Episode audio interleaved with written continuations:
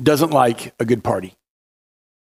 I mean, I love to get together with, with people. I, I, am, I am an extrovert by nature. And so if there, you know, I'm like the, the human version of a golden retriever. If there are people, I like being around where people are at. And so, I mean, it, it can be birthdays, anniversaries. It could be a, a team victory. It could be a promotion. What, whatever needs to be celebrated, I am down for the celebration. I love getting together with people. One of my favorite days of the year is when we have our Christmas open house, when, when, when many of you come by the house and, and we just get to share a few hours together, uh, eating food that Askea has prepared as we uh, celebrate Christmas and just uh, the, the, the familyness of the season. We just get to be together, and, and, and you know, it, it's funny just hearing the buzz in the house all day long. You know, sometimes it, starts even beforehand just with the five of us as we're getting the final preparations all put together. And then as people come and, and then there's just a swell because, you know, Wayne's always there like right before everything starts to happen. And then, and then everybody just starts to come and the house is, is full and there's conversations in, in the kitchen, in the dining room, in the living room. You know, you hear the kids uh, nearly destroying the basement and, and whatever's going on. And, and there's just this buzz and there's this life in the house.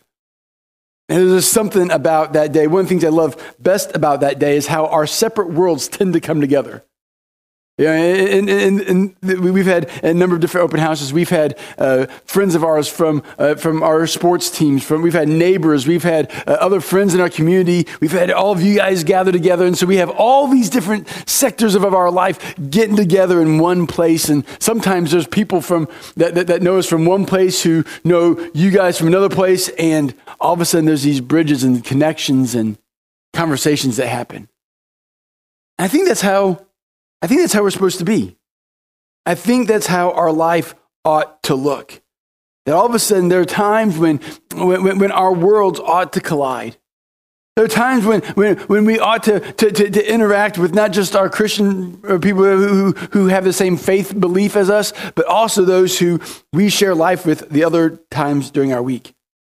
Certainly, we ought to make time to come together as believers. We set aside this hour every Sunday to gather together in this place for this time, to, to, to share in uh, songs of worship, to, to prepare our hearts, to give us a, a, a picture of the, the, the grandeur and the beauty and glory of God.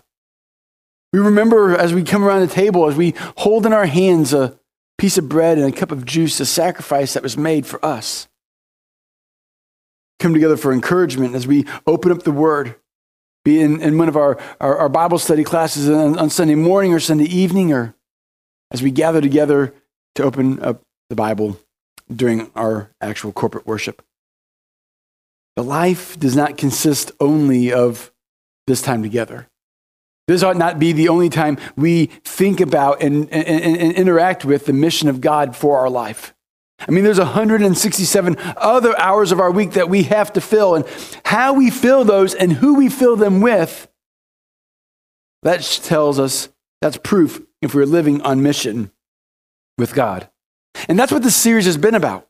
We've been talking about how uh, we can look at the, the life and ministry of Jesus and, and what are the, the principles and how did he live his life and how did he uh, interact with those around him?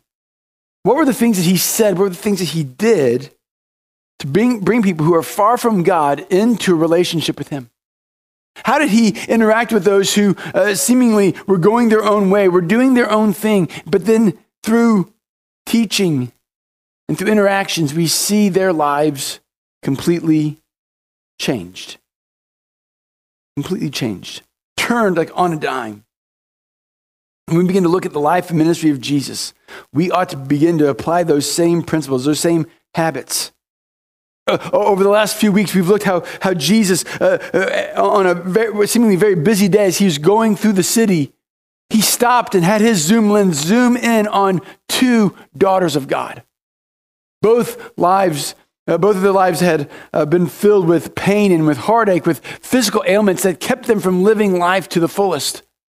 One was but a 12 year old girl on the brink of death, and one woman who had su- suffered an ailment for 12 years and couldn't find any help from doctors. And as, as, as Jesus stopped on that day to interact with both of these daughters of his, he provided help and healing. and their lives were completely changed. We, we looked at how God, uh, to, to be, before He wants to do His work through us, often has to stop and do some work in us. That, that, that as we come to Him, uh, we, we, we can come to Him broken in a mess. But He takes our brokenness and turns it into something beautiful. And He begins to use us to, to interact with those around us, to, to show others the power of His grace. We looked how God wants to begin to work through us. And as He works through us, it's not just for our benefit, but it's also uh, for the advancement of His mission, the advancement of His kingdom. Means we have to go to those who are far from God. And sometimes it means stepping out of our comfort zone. Sometimes it means stepping into a place, into a world that we don't quite feel familiar with, we don't quite feel comfortable with. But it's is that just so it's not helpful just for us to feel compassion. That compassion must lead us to action. It must be more than a feeling. It must be expressed through our hands and our feet and our words. As we go to uh, other places, we interact with people who are, who are in different ty- who live different types of lives than us. We ought to still share with them the very hope and compassion God has displayed and shown for us. It must be more than a feeling. It must lead us to action. And that action may lead us face to face with people who are sinners. Like, maybe like, like the worst sinners of all, like, like, like so bad that we might go, man, how could God love someone like them? In the first century, there, there, there, are those who, who did unthinkable things. We sometimes like, oh, well, our, our world is worse. We have people who do this and do that. There were people who did bad things back then, yet God still Jesus still, his love still went out for them. And we see that through the life of Jesus that we shouldn't be judgmental. We're not called to throw stones, we're called to throw life preservers. We're called to extend hope, we're called to extend grace and help them leave their life of sin. They don't need us to point out their sin in, in their life. They don't need us to point out those areas where we disagree with them. What they need is they need us to show them the love and the compassion of God and extend to Him an offer of forgiveness. And as we draw them and bring them closer to Jesus, that God will do His work in their life to change those areas that we see that are wrong. We're not called to be the judgmental ones. We're called to extend grace and let God, do, through His Spirit, do His work in them as He's do, using His Spirit to do His work in us. And to build that type of relationship, uh, to, to, to extend that kind of offer, we just might need to throw a good party. Like I said, who doesn't like a party? Well, we're going to see some people today who, well, maybe they weren't the party type because they didn't seem to like a party. But guess who does? Jesus. So if you would, turn with me to Matthew chapter 9, verses 9 through 13. What we've seen here as, as we in, in, encounter uh, where Matthew has us at, Jesus has been traveling through around the area of Capernaum. And as he's been traveling around uh, the lake, he's been, he's been uh, doing, uh, uh, he's been healing people, he's been teaching them, he's been interacting with, with all kinds of people, both great and small. And as he's been passing through the city, he, he keeps passing by this same spot. You know those people that you see in you see in uh, on a daily basis, right? You don't really know, you don't necessarily know who they are, but you, you know them, and, and eventually you've passed each other enough that you kind of do the, you know, little, little head nod, maybe a polite wave, maybe a smile. Eh, eh, like you, you know that I, I know who you are, but I don't know who you are. And so maybe that's maybe that's where Jesus and Matthew are at. They're, they're, they're crossing paths, and they're kind of like, I, I, see you, I know you. We see each other enough that I kind of know who you are. You kind of know who I am, but we don't know. We don't really know each other. Maybe it was just the divine sense of timing that those other days weren't right. But all of a sudden, this day, at this time, this passing, all those collective silent acknowledgments, all those brief moments would come due in a single pregnant invitation of follow me. Jesus walking through, he's just he's going about his day and he comes to Matthew's, he passes Matthew's tax collector's booth and he says, Follow me. Follow me. And you can imagine the, the other disciples are with him. There's uh, the four fishermen brothers, right? Peter, Andrew, James, and John. You have Philip and Nathaniel. Those are the ones we kind of imagine are with Jesus at this time. And as they're passing by the tax collector's booth, Jesus sees Matthew and says, Follow me. Follow me. And those guys are like, Who did he say that to? And, and, and does he know who this guy is? Like, what, what did he say? He said, he said, follow me to who? He said, follow me to, to, to, to the tax collector? To him? Doesn't he know that he works for the enemy? He is, he's, yeah, he looks like one of us, but he's really one of them. Are you sure that you asked the right guy? Are you sure you asked the right guy to follow? I mean, they're probably up in arms going, Jesus, he is, he certainly not him. what's crazier than the request is the response, right? Yeah, I mean, if, the, the fishermen, you know, Peter, Andrew, James, and John, if this following Jesus thing didn't work out, they could always go back to the family business. In fact, many of them do. After the resurrection, they go back fishing. They say, hey, well, this is what we know. We don't know what the future holds, but we understand fishing. So they go back and they start fishing, and Jesus meets them on the beach. They go back to fishing.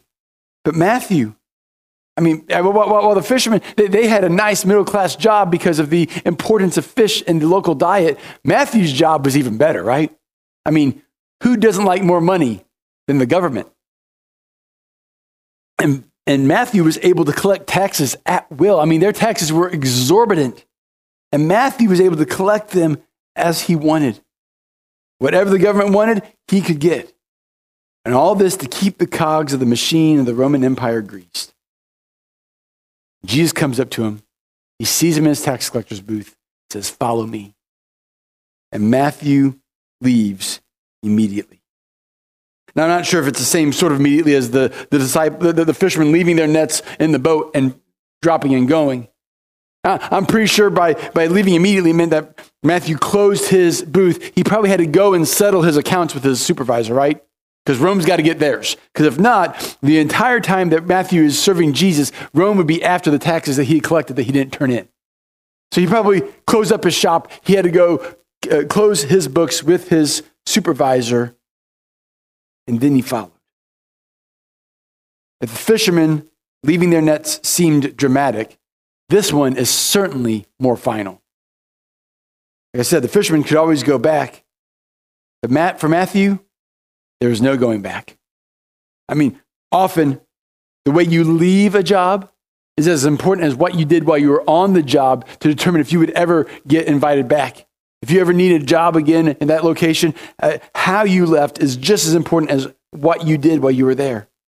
And if you leave poorly, there is certainly no way you're going to you would get a job with them again.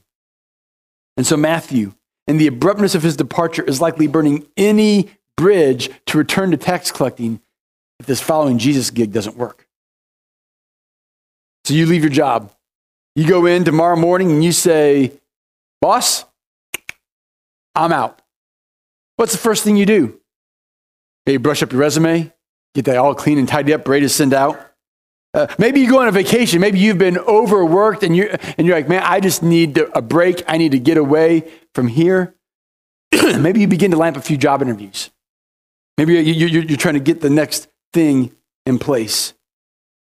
Matthew quits his job, and the first thing he does is throw a party. He throws a party. He gets all of his people together. He's left his old job. He already has a new job, a new position in place. He is now a disciple of Jesus. And so maybe he knows that because he's seen Jesus come to town, leave town, come to town, leave. He's like maybe you know, he uh, maybe he understands that for the foreseeable future he's going to be kind of itinerant. He's going to be here a little bit, there a little bit. And so he, he wants one more opportunity to get all of his friends together in one place. And so he invites everyone he knows, everyone who likes him.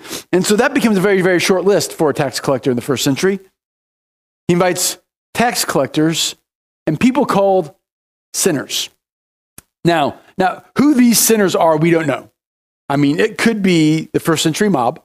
They, they could be people who do truly horrible things because people have done truly horrible things for the entirety of, uh, uh, of history.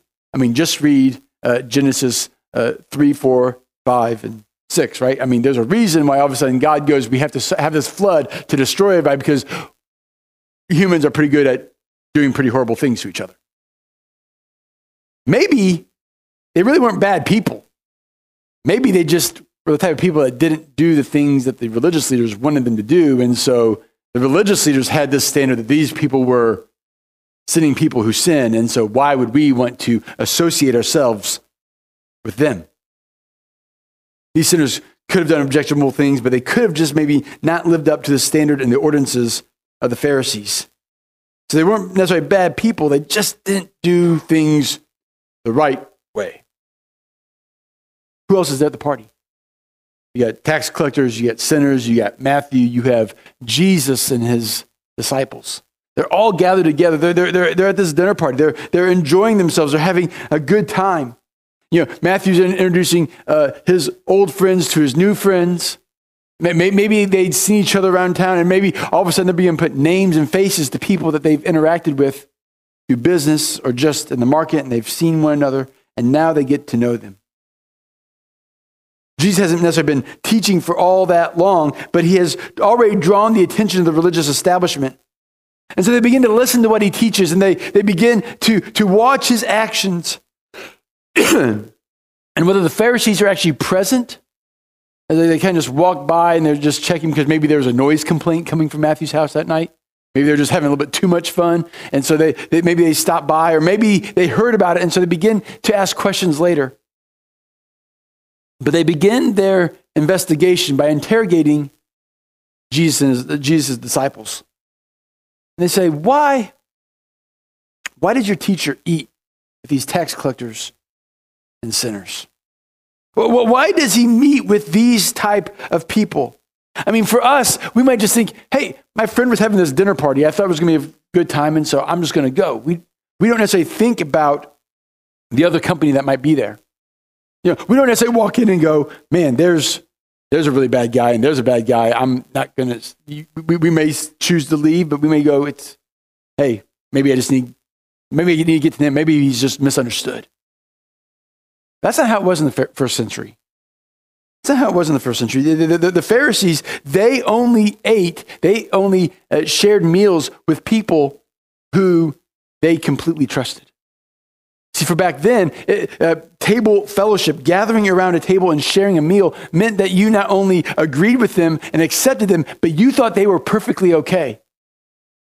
You like you you you condoned everything about them. And so the Pharisees are like, you know, you condone the Romans tax code against us? Obviously you do. You're eating with this tax collector. You, you agree with that person's lifestyle? You must. You're eating with them. The disciples, like, they come to the disciples, why, why did your uh, uh, teacher eat with these tax collectors and sinners? See, the Pharisees, they had standards. And they didn't want other, they didn't want to be seen as accepting those who may be less than them. They assumed that if Jesus is the teacher that he seems to be, that he ought to know better than hang out with those kinds of people. And Jesus hears about this, right? Whether it happens right there in that moment, whether it came somewhere else, maybe he overheard the conversation. He overhears them and he, he looks at the Pharisees. He's like, is it the healthy who need a doctor? Or is it the sick? I mean, one clear, concise statement, we realize that Jesus is unlike anybody else they've ever heard of. I mean, you, don't have to have your, your stuff straight. You don't have to have your stuff all together before coming to Him. Instead, He lowers Himself, He, he, he brings Himself down to our level. And we do not begin to understand how radical Jesus' concept of forgiveness is. Uh, like, like, like the Jews of the first century, sometimes we have clear boundaries, don't we? We have boundaries by those who are like, these people are in and these people are out. Now, we, we, we look at someone and go, oh, you know, they may, they may say, you know, thanks be to Jesus, but man, there's, and we begin to like, select them out because we see other things. Or we assume certain people are in just because of certain, certain uh, decisions that they make. We select people and we select people. We're, we're not too dissimilar from the Jews of the first century. And we, we'll, look at, we'll look at the, you know, for, for the Jews and primarily the, the, the Pharisees, it was about ritual cleanliness. Do, do they wash their hands? Do they say their prayers? Because God and germs are everywhere, right? I mean, we, we, you know, we, we, we, we, wash our hands. You know, hey, you, you're not washing your hands correctly before you eat dinner.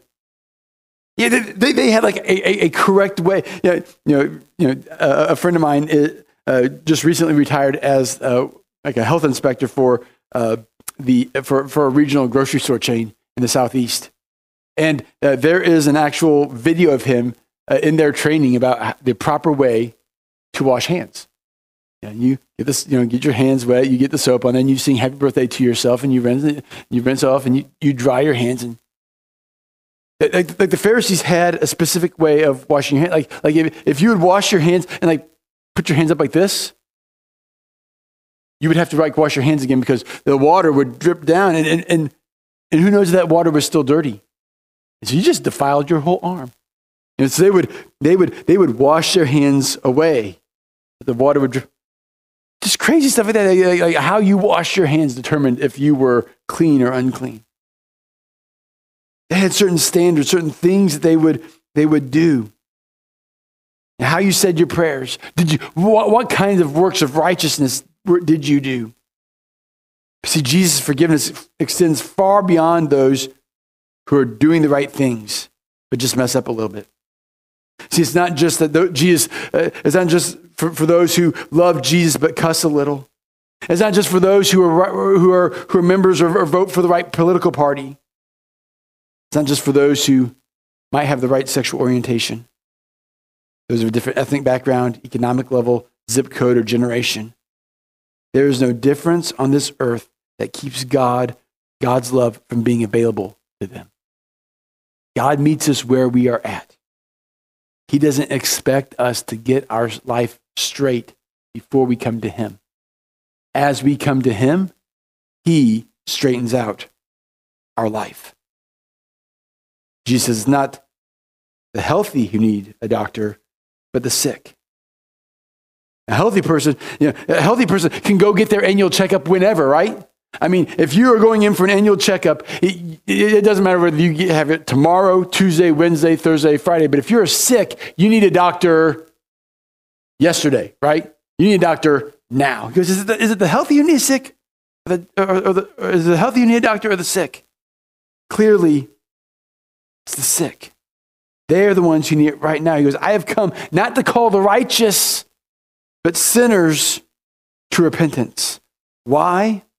Because back then, the righteous that Jesus is talking about, the righteous people that Jesus is talking about, are those who were living their life, where they were going through the motions of worship in a way that they were saying, I don't need God. I'm doing fine on my own.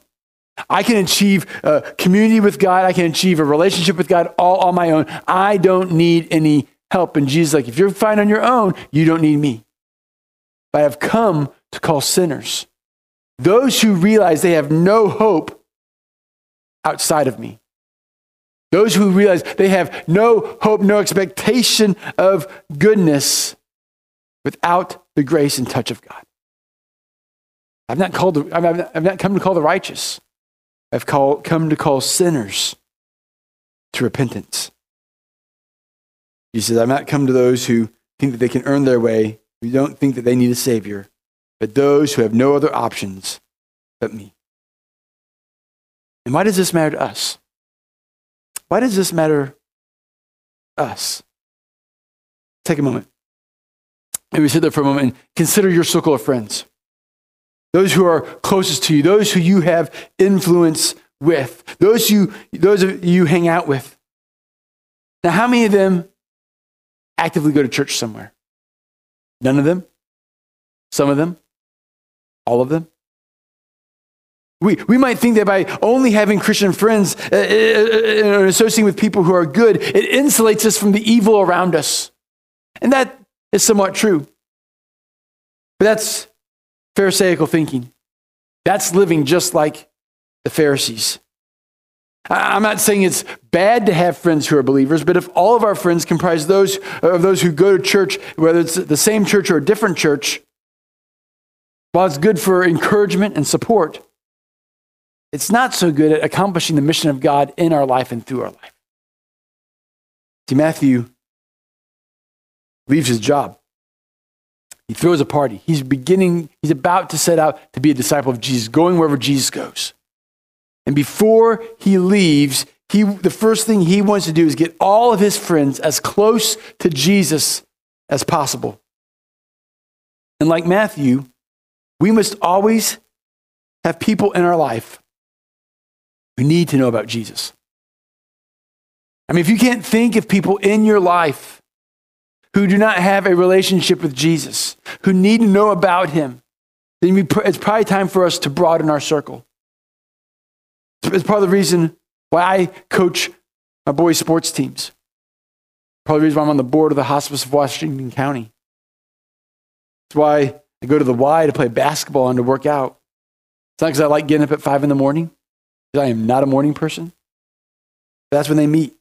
That's when we play. It's the reason why I work one morning a week from a restaurant downtown just to be present. It's the reason why I'm one of the uh, adult leaders of the Youth for Christ group at Barbara Ingram School. Because the more we put ourselves in certain positions, the more we uh, uh, uh associate with, the, with, with, others in, uh, in other circles, the more they see us, the more we get to have opportunities to have conversations with them. We get to introduce them, we get to invite them to come and experience Jesus. See, the more we show up, the more we build relationships with others, the more likely we are able to offer them the hope of Jesus. And maybe along the way, throw a few parties. See, how many, we don't know how many times Matthew and Jesus crossed paths in Capernaum before he offered the invitation. But they crossed paths enough that Matthew was able to trust who Jesus was. Because Matthew had a very solid and stable life. And he was willing to close that all down, leave that behind, and follow Jesus. So, what can you do to help others hear about Jesus and learn about his love for, him, for them? To hear about how much he loves us and how he died on the cross to give us forgiveness and grace and hope and heaven. In a performance driven culture, performance alone drives us away from God if it's all about my performance, if it's all about me doing good, if it's all about what I can do, that drives us away from Jesus. But Jesus came because it's not about our performance, it's about our connection to Him. And as we draw close to Him, then He begins to change us. It begins to change our behaviors, it changes our actions. Because without Him, our performance counts for nothing. But with Him, He changes what we do so that God's glory goes out from us. See, only when we acknowledge that we need Jesus and serve in response to that does our performance count for anything. So, my challenge for you this week maybe it's time for us to plan and throw a few parties and invite those who do not know Jesus that we know. It's time for us to plan and throw a party for those in our life who may not know Jesus. Absolutely, we should invite other Christian friends, other friends of ours, other believers of ours, begin to interact our worlds together. We need to make sure there are more than just we need to make sure there are more than just a few people who do not know about Him. And if you're like, well, Mike, I don't really have any friends who don't go to church, who don't have uh, uh, who meet that criteria, well, then maybe it's time for us to reach out and meet a few people. Join a gym, join a club, Find a group of people, uh, find a group where people go and, and put yourself in positions to meet others. Others who are God's children who have not yet been reunited with Him. Maybe today. Maybe today, Jesus is calling for you to follow Him. Maybe He's meeting you where you are right now, and He's saying, Follow me. Accept my offer of grace. Make me your Savior. Help me. Let me begin to work in you so that I can do you, my work through you. Maybe today you need to make a public statement that and begin to tell your story. To begin to tell your story to others. Say, hey, you know what? I, have been living a quiet life. I've been hiding my faith. I've not been uh, broadcasting out there. Maybe I need to find opportunities and find times to, to go public with what I say and with what I believe. Maybe today you need to take another step of faith. Another step that would advance your faith help you fulfill the mission of God in your life.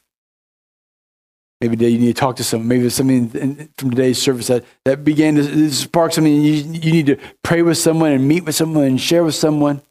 That we can begin to resource you and encourage you as you grow in your faith in Jesus. You can talk to me. You can talk to one of our elders, Mark and Jim. You can talk to David, anyone you saw on stage today. We'd love to be able to encourage you in, in your walk of faith. Maybe today Maybe you're at home and you're not here to be able to talk with one of us and you still want to let us know about the decision you want to make. Maybe you're here and just want to let us know kind of quietly. You can do so at our, with our, our connection card at cchmd.com slash connect. And there, underneath the initial statements, there's some next steps. And you can click the box that is most appropriate the decision you want to make today. See, in a world of darkness, in a world of darkness, we need to be the light. In a world of despair, we need to bring the party. We need to help others see and experience the love of Jesus. So I end today with a question Who's ready for a party? Let's pray. Father, we thank you. Father, we thank you that you met us where we were at. Father, we didn't have to get cleaned up. We didn't have to get our stuff straightened out. We, you, we met, you met us where we were. And as you reach down to save us, Father, would you help us to respond? Father, we, we go and we extend your arm of grace, your arm of forgiveness, your arm of hope. So that, Father, those who live in despair around us may know of your goodness and may know of your grace. And that, Father, as Jesus saved us, would you help us introduce others to know him as Savior as well.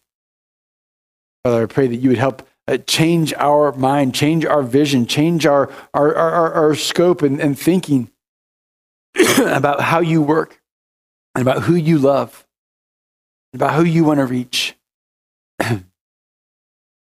And Father, would you help us to introduce others to you? Father, that you do the work, that you do the changing, that you do the growing in them. Father, help us to make the introduction so that they may know of your goodness and your grace and the hope that we have found. Lord, we thank you for this time together. Father, may we um, leave here changed so we can change the world around us. Father, you're good. It's in Jesus' name I pray. Amen. And we're glad that you've taken time out of your Sunday to join us and meet us here to, to, to sing and to be encouraged. I pray that as you go today, that you can walk in, in, in the light of God, that you can share his hope and compassion with others. Have a great week, and we'll see you next Sunday.